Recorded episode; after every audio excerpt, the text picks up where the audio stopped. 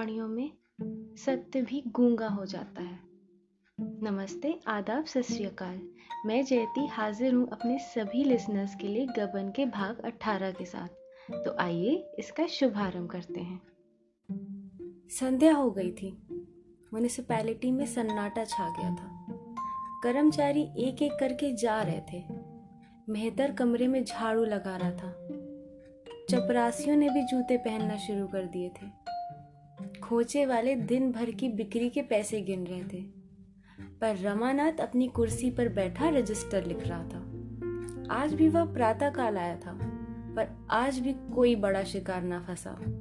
वही दस रुपए मिलकर रह गए। अब अपनी आबरू बचाने का उसके पास और क्या उपाय था? रमा ने रतन को झांसा देने की ठान ली थी। वह खूब जानता था कि रतन की यह अधीरता केवल इसलिए है कि शायद उसे लगता है उसके रुपए मैंने खर्च कर दिए।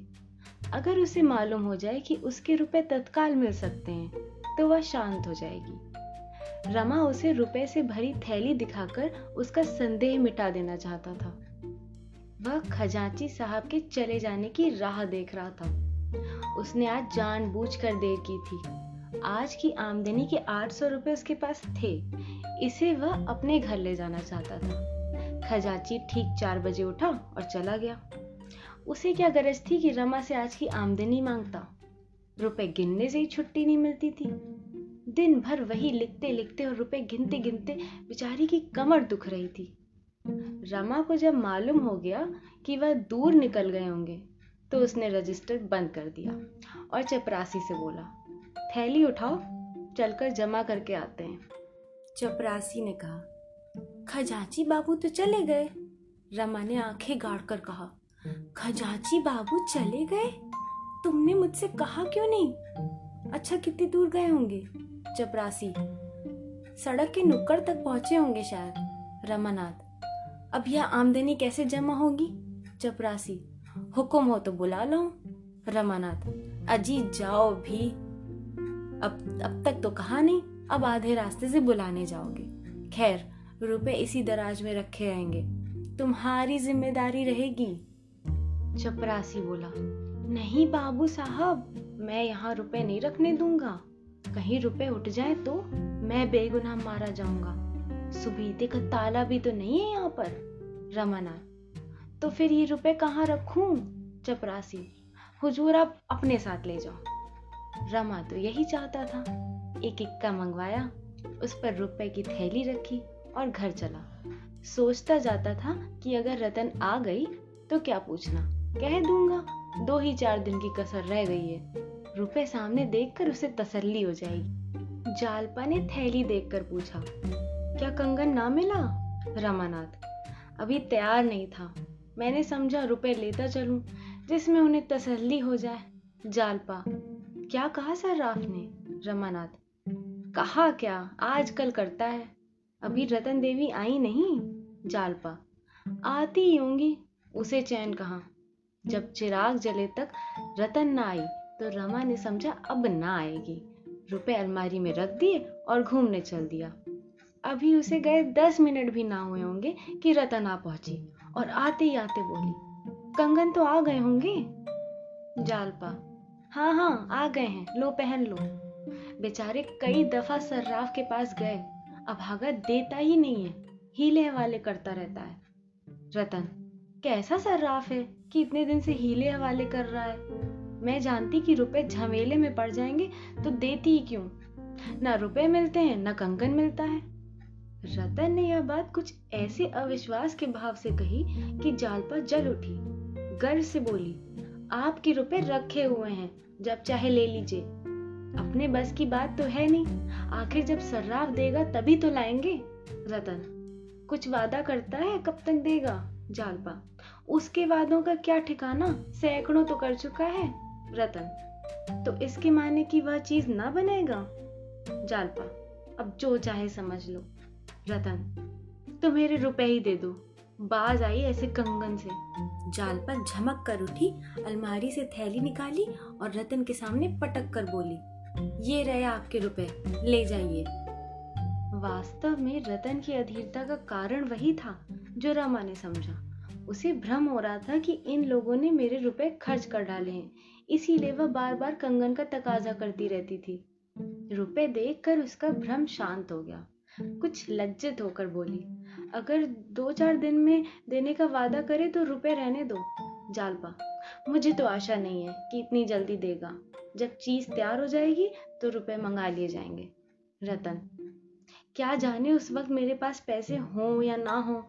रुपए आते तो दिखाई देते हैं, पर जाते नहीं दिखाई देते। न जाने किस तरह उड़ जाते हैं।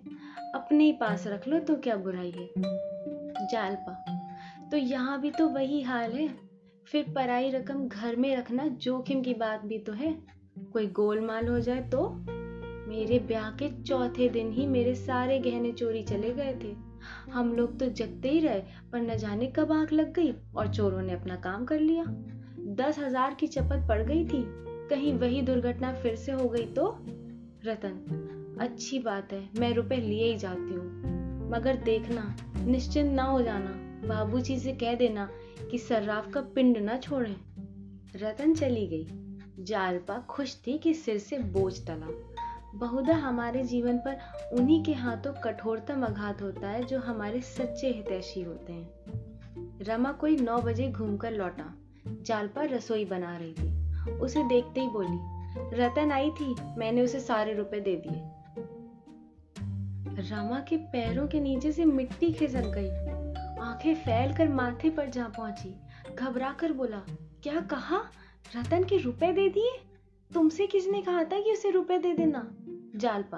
अरे, उसी के तो रुपए थे और तुमने लाकर रखे थे। तुम खुद ही तो उसका इंतज़ार कर रहे थे। अब तुम्हारे जाते ही वह आ गई और कंगन मांगने लगी। मैंने झल्लाकर उसके रुपए फेंक दिए। रमा ने सावधान होकर कहा, उसने रुपए मांगे तो ना थे ना, जालपा? मांगे क्यों नहीं? हाँ जब मैंने दे दिए तो कहने लगी कि इसे क्यों लौटाती हो? अपने पास ही रख लो। मैंने कह दिया, ऐसे शक्की मिजाज वाले लोगों के रुपए हम नहीं रखते। रमानाथ, ईश्वर के लिए तुम मुझसे पूछे बिना ऐसे काम मत किया करो, जालपा। तो अभी क्या हो गया? उसके पास जाकर मांग लो। मगर अभी से रुपए घर में लाकर जी का जंजाल क्यों मोल लोगे? रमा इतना निस्तेज हो गया कि जालपा पर बिगड़ने की भी शक्ति उसमें ना रही। रुआसा होकर नीचे चला गया और स्थिति पर विचार करने लगा। जालपा पर बिगड़ना तो अन्याय था। जब रमा ने ही साफ़ कह दिया था कि ये रुपए रतन के हैं और इसका संकेत तक ना दिया कि मुझसे पूछे बगैर रतन को रुपए मत देना तो जालपा का कोई अपराध है ही नहीं। उसने सोचा, इस समय झल्लाने और बिगड़ने से समस्या ना हल होगी। शांत चित्त होकर विचार करने की आवश्यकता है। रतन से रुपए वापस लेना अनिवार्य है। जिस समय वह यहाँ आई, अगर मैं खुद मौजूद होता तो कितनी खूबसूरती से सारी समस्या का हल हो जाता। मुझको क्या शामत सवार थी कि घूमने निकल गया। एक दिन घूमने ना जाता तो कौन सा मर जाता। कोई गुप्त शक्ति मेरा अनिष्ट करने पर उतर आई है। दस मिनट की अनुपस्थिति से मेरा सारा खेल बिगड़ गया। वह कह रही थी कि रुपए रख लीजिए। जालपा ने जरा समझ से काम लिया होता तो यह नौबत ना आती। लेकिन फिर मैं बीती हुई बातें सोचने लगा। समस्या है रतन से रुपए वापस कैसे लिए जाएँ? क्यों ना चलकर कहूँ कि रुपए लौटाने से आप नाराज़ हो गई हैं। असल में वह रुपए मैं आपके लिए न लाया था सर्राफ से इसलिए मांग लाया था जिससे चीज़ बनाकर दे दे। संभव है वह खुद ही लज्जित होकर क्षमा मांगेगी और रुपए दे देगी।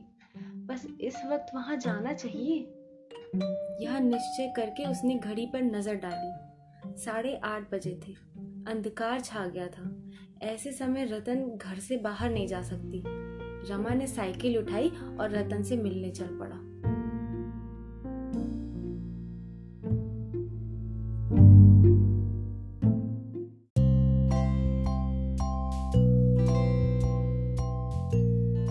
रतन के बंगले पर आज बड़ी बहार थी।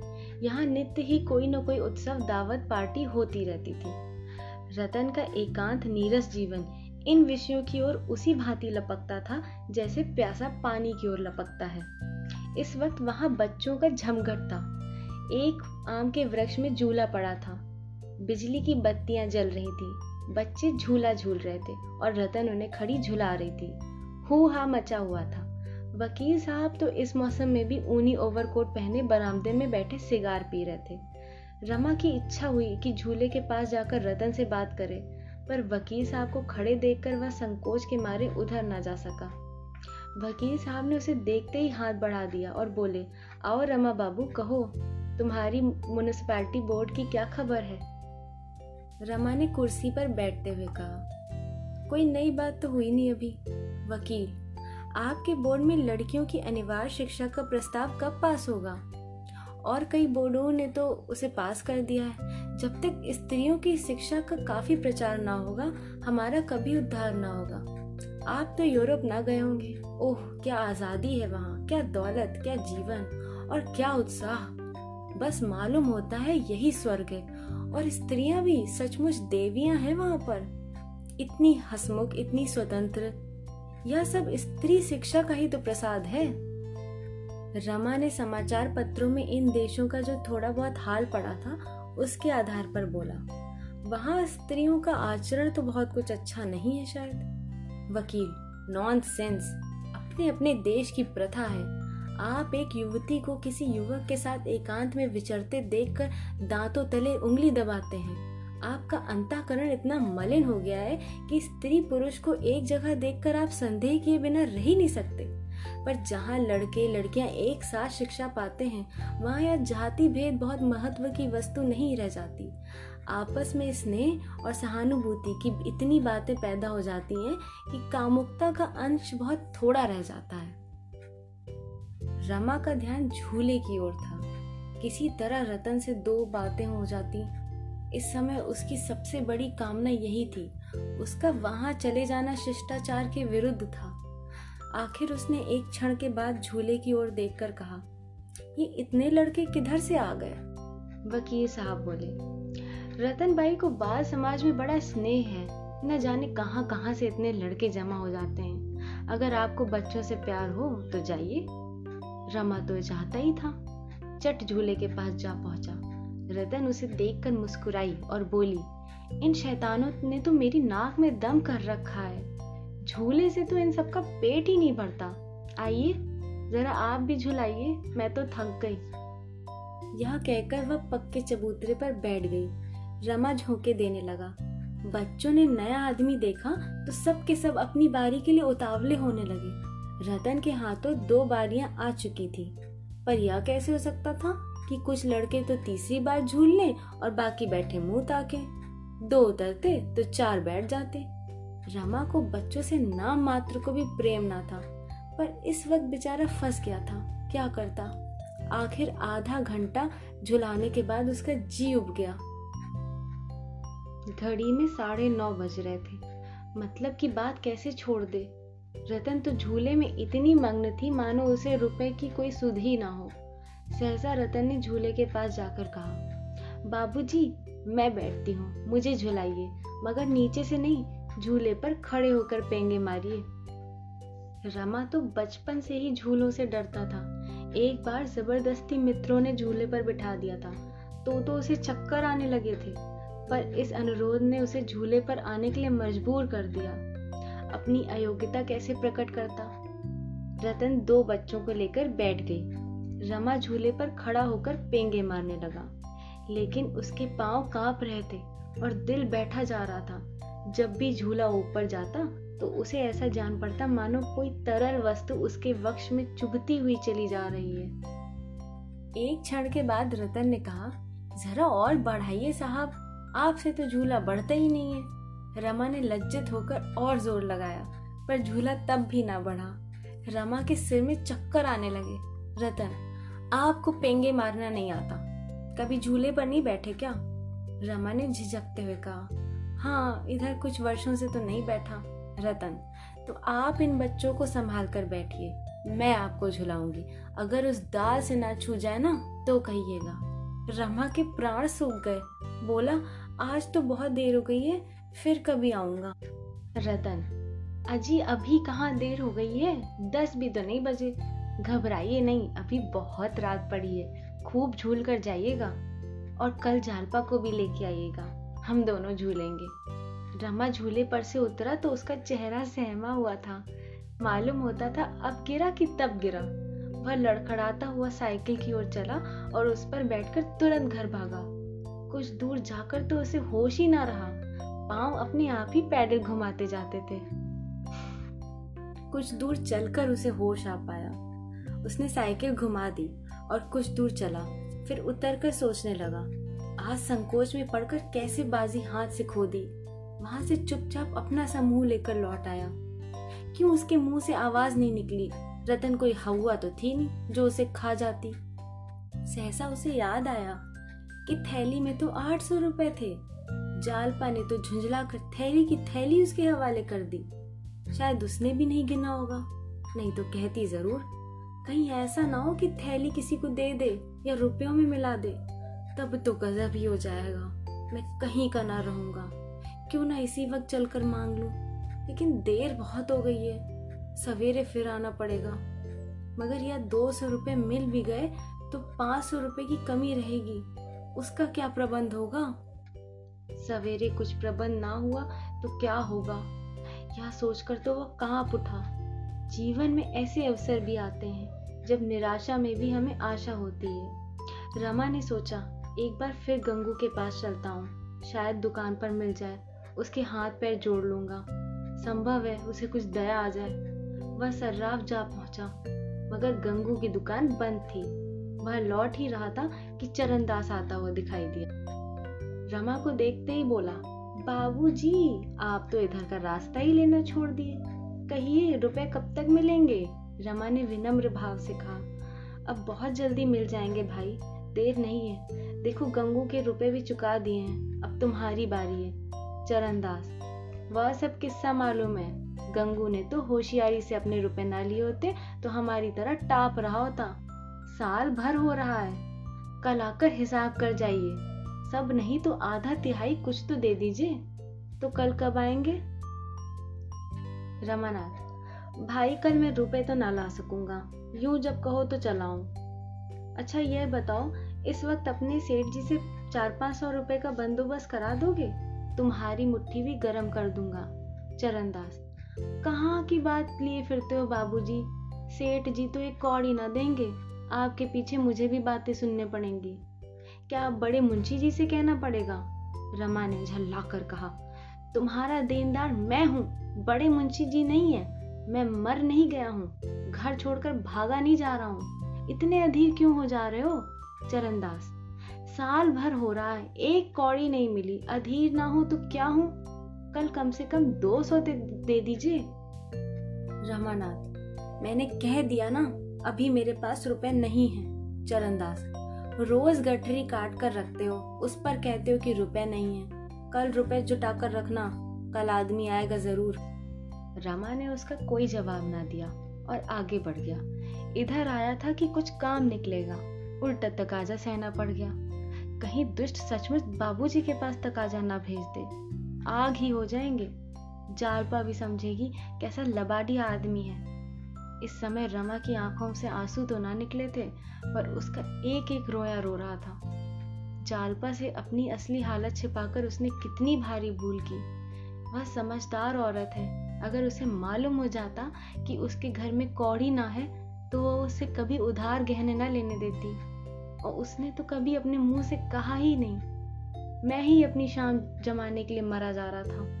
इतना बड़ा बोझ सिर पर लेकर भी मैंने क्यों किफायत से काम नहीं लिया? मुझे एक एक पैसा दांतों से पकड़ना चाहिए था। साल भर में मेरी आमदनी सब मिलाकर एक हज़ार से कम ना हुई होगी। अगर किफायत से चलता तो इन दोनों महाजनों के आधे आधे रुपए तो ज़रूर अदा हो जाते। मगर यहाँ तो मुझे सिर पर शामत सवार थी। और इसकी क्या ज़रूरत थी कि जालपा मोहल्ले भर की औरतों को जमा करके रोज सैर करने जाती। सैकड़ों रुपए तो तांगे वाला ले गया होगा, मगर यहाँ तो उस पर रौब जमाने की पड़ी हुई थी। सारा बाज़ार जान जाए कि लाला निरल लफंगे हैं, पर अपनी स्त्री न जानने पाए। वाह रे बुद्धि, दरवाजे के लिए पर्दों की क्या ज़रूरत थी? दो लैम्प क्यों लेके आया? नई निवार लेकर चारपाइयाँ क्या बनवाने की ज़रूरत थी?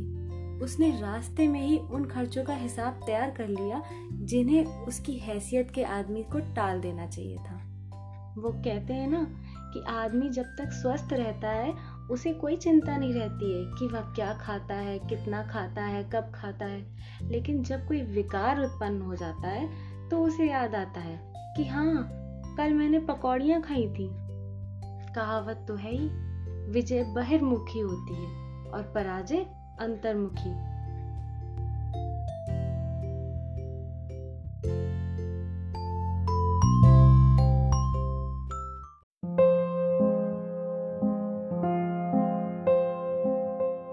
घर लौटा तो जालपा ने पूछा, कहाँ चले गए थे? बड़ी देर लगा दी, रमानाथ। तुम्हारे कारण रतन के बंगले पर जाना पड़ा। तुमने सब रुपए उठाकर दे दिए। उसमें दो सौ रुपये मेरे भी थे।